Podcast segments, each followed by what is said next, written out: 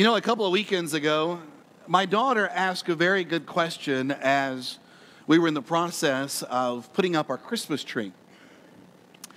Uh, she said, Dad, why do some people get pre lit trees and others get trees where you have to wrap the lights on them. She goes, I don't understand. Why would anyone not want to, to go through that experience of wrapping lights on a tree and, and, and just get lights that are, that are already on the tree? And, and I said, Well, some people just want to maintain their Christianity through Christmas. That's why, right? I, I mean, some, some of you, just be honest, I mean, you've come this close to losing your Christianity and, and saying things around the tree that should not be said, all because of, of this whole light issue and, and, trying to get those things wrapped around. Well, I, I started wondering why lights on a Christmas tree anyway, right? I kind of thought that it happened this way that there near the beginning of the founding of our country, some of the wives got together and said, what can we do to drive our husbands crazy? And, and one raised their hand and said, I, I don't know, I think, I think about every four or five months we should ask our husbands to rearrange the furniture in the house. And then once we have it rearranged, say, No, I think I liked it better the way it was before. And, and they all like that. But then, but then another wife said, Wait a minute, no, I've got, a, I've got an idea. How about we how about we wake up our husbands during the middle of the night and say, I think I heard something. And you need to get up and go check on that. And then when they get up, we just go right back to sleep. And, and, and then they have to, to, to be concerned about that all night. And the women really, they, they love that idea. And then, then there was another that said, wait a minute, I got it. How about, how about we get ladders? and we ask our husbands to climb up on ladders and, and hang lights around our homes. And, and, and, and then let's also, let, let, us bring trees in from the outside and let's have them wrap those same lights around the trees. And somebody goes, oh, wait, wait, yeah, and let's make those lights out of something that will get tangled in storage. And, and then another wife said, Wait, I've got something even, even better. Let's make it so that when one bulb goes out, they all go out. And there was just applause all in the room. And that's how I think it happened.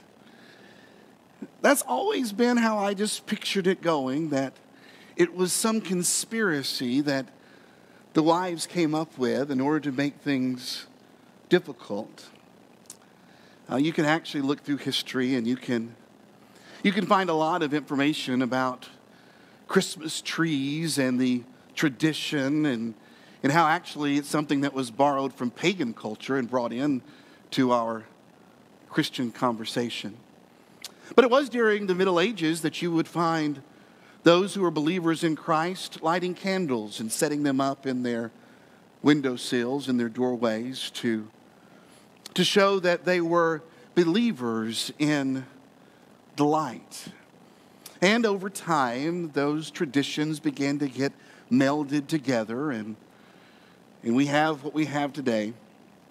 Trees up in many homes, trees in many businesses, trees in many buildings, trees on the sides of the roads, and lights wrapped all around them shining. You say, what's the big deal? Why put lights on there anyway? Well, well, now for us in 2018, it really is a reminder that there was once a true light that would give light to the world that was coming.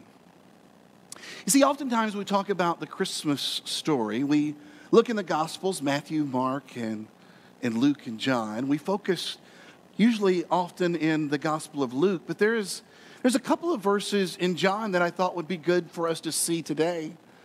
This is how John incorporates the idea of the coming of Jesus into the world.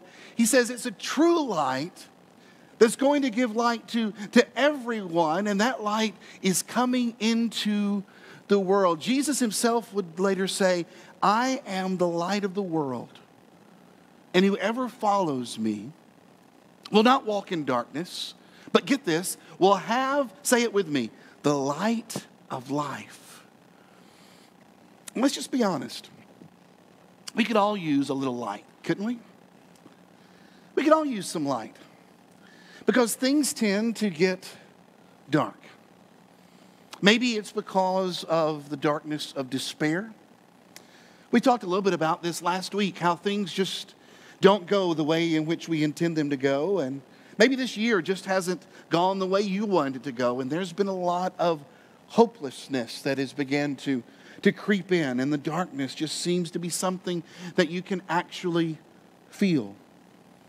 I would love for you to be able to leave today with the light of God's hope actually there in your life. Where you can look at the things that have taken place and realize, you know what, it's not what I wanted. It's not what I would have written out for myself. But this one thing I know that in the midst of my darkest time, there has always still been a light. Maybe you've been experiencing the darkness of suffering. Maybe it's a physical suffering and you just can't get around like you used to, and you're having some concerns when it comes to your doctor visits. And, and maybe the, the light of God's joy really needs to be in your heart right now because you've got all the anxiety that's been building up, and it's just been, it seems like consuming you. And it's just hard to get excited for Christmas. Maybe it's just the darkness of your own mistakes and failures. You've seen some of the decisions that you've made, some of the choices, those personal choices, and now you look at things and you go, man, I, I don't know how I, I don't know how I got here. I don't understand how things just got so just out of whack. I don't understand. It just seems like one thing led to another. And now you look at situations within your relationship, you look at just your own personal life. You know, it doesn't happen overnight it seems as if the darkness just continues just to be kind of like a dimmer switch where things just get progressively darker and, and darker in our life. I mean, the darkness has always been there. We haven't we don't have to teach our children how to spit their food out after we put it in their mouth, right? We, we don't have to teach our children how to throw a tantrum when they don't get what they want. It seems as if the darkness has been there. We, we've, we've seen it, but we see it just increase and increase. And so we've seen it in the fact that it can take you from yelling at your kids to, to pushing and hitting them. It can take you from a few drinks with some friends to, to not even being able to go a day without getting drunk. It could take you from looking at some pictures in a catalog to all of a sudden spending hours online looking at graphic images.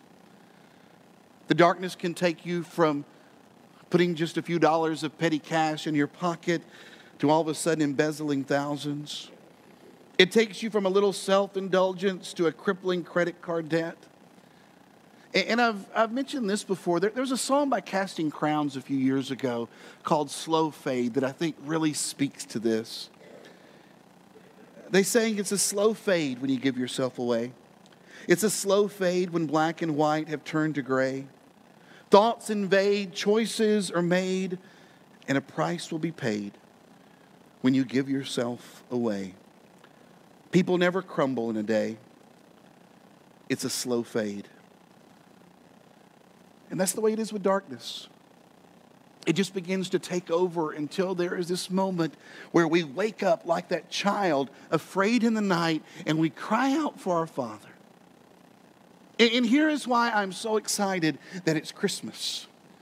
Because I really believe that you and I need this time we need these days, and we need the lights on the tree, and we need this remembrance because I need Christmas to remind me that in all the darkness that I see, the darkness that is within and the darkness that is without, that there is always light. That's the message. It's the message of Jesus Christ that darkness has come into the world. One of the first prophecies of Jesus you can read about in the prophet Isaiah, chapter 9, and beginning there in the very top of the chapter, verse 1, it says, Nevertheless, That time of darkness and despair will not go on forever. Isaiah is writing about the darkness present before the Messiah comes, and he says, But the despair is not going to last a lifetime. Because the people who walk in darkness, they're going to see a great light. For those who live in the land of deep darkness, a light is going to shine. This was the message that people for centuries they devoted their life to. They couldn't wait to see the fulfillment. They could not wait to see the actual light as it would come. And yet they had no idea that the light that would be coming from God would be a light not just to drive out darkness from their own individual life, but a light that would be shared with them. Remember how I said earlier that Jesus himself had told his followers, Look, I am the light of the world, and if you follow me, you will never walk in darkness. He also told his followers this He said, You are the light of the world. Now, think about that for a minute. Jesus, who the prophets had said will be the light of God, Jesus, who John said, the light has come and the darkness cannot overcome it. Jesus, who says, I am the light. If you're looking for light in a dark world, Jesus says, I am that light. And then he would look at those who would follow him and say, Oh, but, but you're light also. You're, you're light also. He's like, well, how does that, how does that happen? It's because Jesus did not just want to come and be one flash. All right? It, it, wasn't as if the Son of God came into this world and it was like a comet that flies by and then is gone, and everybody rushes out to see. I want to see the light of God. And so you plan everything perfectly because at such and such time in the eastern sky, there will be a flash of light and you can follow it all the way across the heavens. And so you go and you tell your neighbors and you tell your children and you make all of your plans so that you can be out that night to see that light. Now, oftentimes that's how we treat Jesus. That's how we treat the light of God as if it was one passing light in the dark sky, as if it came and brought light just for a moment and then it was gone. But God, in His wisdom, wanted to make sure that the light of Christ was something that would have impact, not just in the days of Christ, but in all the days that would follow. He wanted to make sure that the light that was there in the beginning would continue to shine even until even until the end. So Jesus says, you're the light of the world. If you have the light within you. He says, and I want you to let that light shine before others so that they may see your good deeds and glorify your Father in heaven. Now, and I'm going to say something here that that might go against the grain on some things that you have heard before when it comes to the way in which we go about shining light. Did, did you read this last week how that there was a good Samaritan, so to speak, a, a light sharer who went and paid off Walmart layaways? Did you guys read about that? And nobody initially knew who had done it at, at the time. Now, I can remember as a kid, layaway was painful. Now, now, for some of our kids who are here today, they have no idea what layaway maybe is.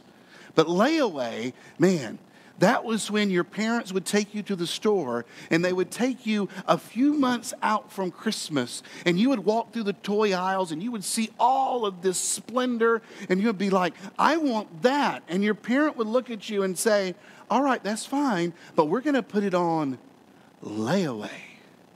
Now, what layaway was, you would take that toy and you would walk to the back of the store and you would go to some nice, friendly, cheerful person who would take your toy away from you and carry it and put it in some back dark room with all the other kids' toys. And they would give you a layaway book. And you could mark how much you had paid on that toy or on that gift or whatever it was that you had bought.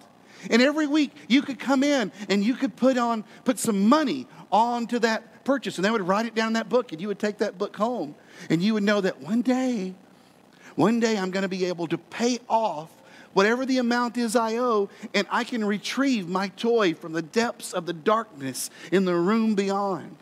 And when that day finally came, it, it was, it was like, you know, it, it truly was Christmas, it seemed.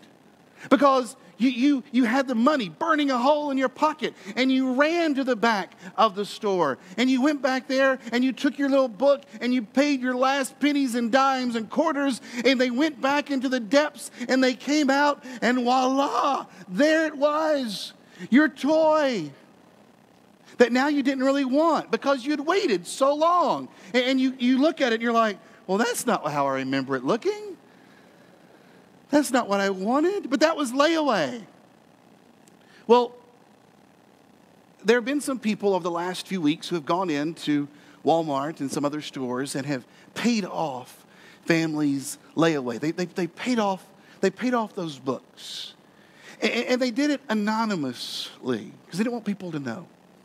And, and, we talk about that oftentimes, about just doing things that, that nobody knows about. And, and, and oftentimes we will we, we will use Jesus' own words when he would talk in the Sermon on the Mount and, and speak about not you know, not letting your left hand know what your right hand is, is doing. And when you give your alms, don't give them all so that everybody knows, hey, look what I'm giving, but you do it in secret. But, you know, I want you to see something from this passage.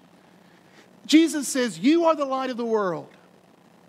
And I want you to let your light shine before others so that they may see your good deeds and glorify your Father in heaven. We are supposed to be people who are allowing our deeds to be seen. We want the focus, yeah, to be on the deeds, but let's not hide it and, and, try to keep it away because guess what? We want the glory to go to our Heavenly Father.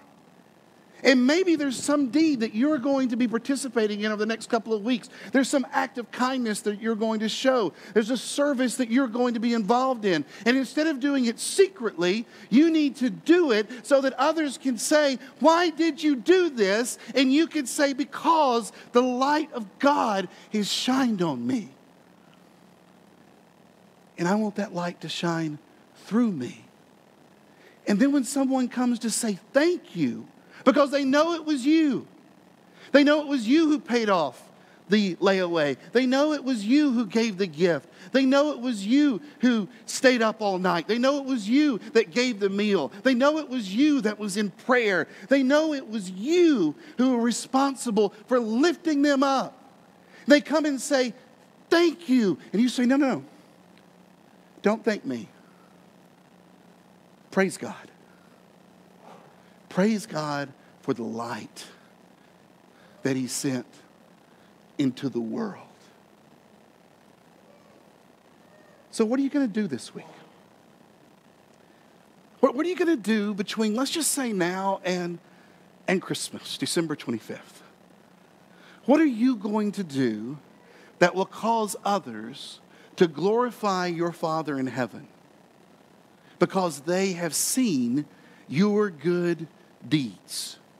They have seen the light of God shining through you. Maybe it's something as simple as just, you know, you, you, bake some cookies and you carry them to the neighbors who are next door. Maybe, maybe you do. You go caroling and you just camp out with some people and you sing and you pray and you just spend some time with maybe some individuals who don't get a lot of, of visits. Maybe you recognize that there are some people who are in financial need and you and you seek to help them in that. Maybe it's a meal that you take, maybe it's again the time as Bo Walker was mentioning earlier that that you give. So many different things that you are able to do. What will be your way of of sharing the light? I know we've got teachers who are here that they know of students within their own classrooms whose families could use help this holiday season. There are families even within our congregation here who could use help. What is it that you're going to do? That God's light might be seen. Now remember, this light is not a self generated light, it's, it's a light that comes from the light of the world. And as a follower of Jesus, as a believer in Christ, as someone who says, you know what, this, this is where I put my focus, that light, that light then starts to shine through you and impacts those who are around you. And, you know, we, we do a great job. We do. We, we do a great job oftentimes of, of shining our light here with the different ministries that we have and many of the different outreach opportunities that go on here at East Brainerd. But and some of those things that we do impact people who are right here, you know, within this building. And oftentimes our lights, let's just be honest, it, it just shines best here, when we're here. But maybe what we need to be reminded of is that light is seen best in the midst of darkness. Light is seen best where there is hurt and, and where there is pain. Light is, light is seen best where there has been despair and and where there has been suffering. Light has seen best, not necessarily where there are a bunch of Christian people sitting and singing and praising, but light is seen best in the neighborhoods and in the schoolrooms and, and in the boardrooms that we all enter. And so, can I just remind you of that for just a minute? I want the guys upstairs to turn out the lights just for a few minutes. And we got a lot of lights around here.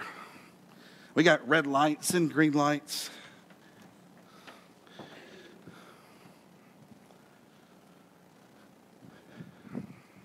But can we be reminded just for a minute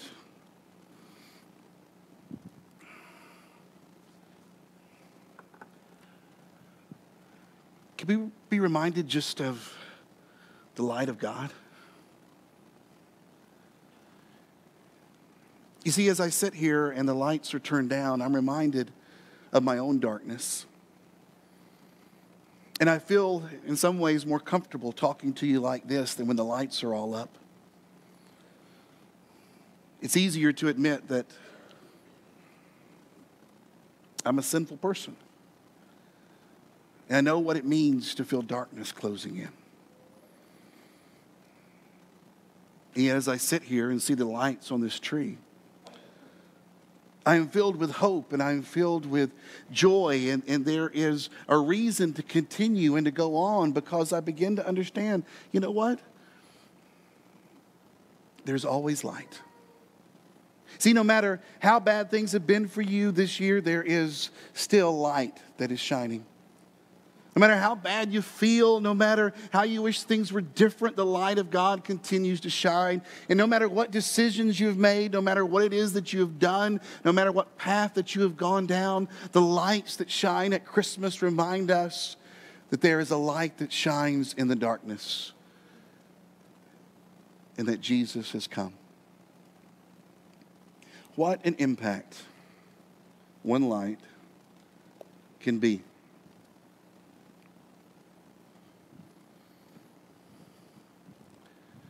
First words recorded in Scripture that are attributed to our God let there be light. And the text says, and there was light.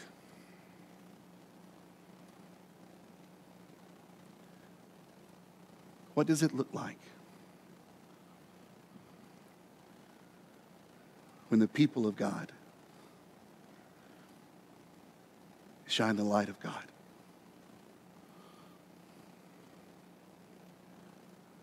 What will it look like this week?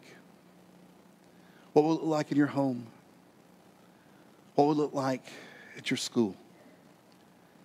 What would it be like in your neighborhood? What's it going to be like? What's it going to be like in your car? What's it going to be like in your Bible class, in your small group? What's it going to be like over the next few weeks as you allow the light of God to truly be the light of the world?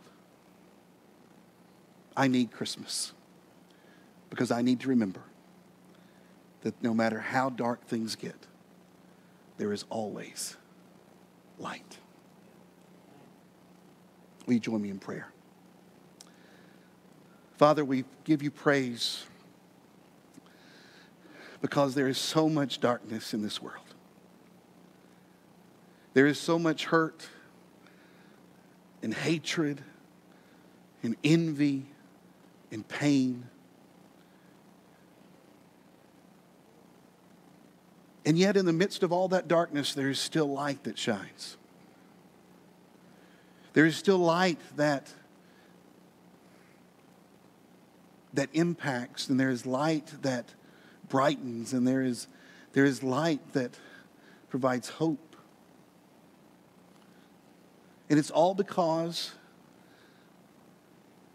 you love the world so much that you would give your one and only Son.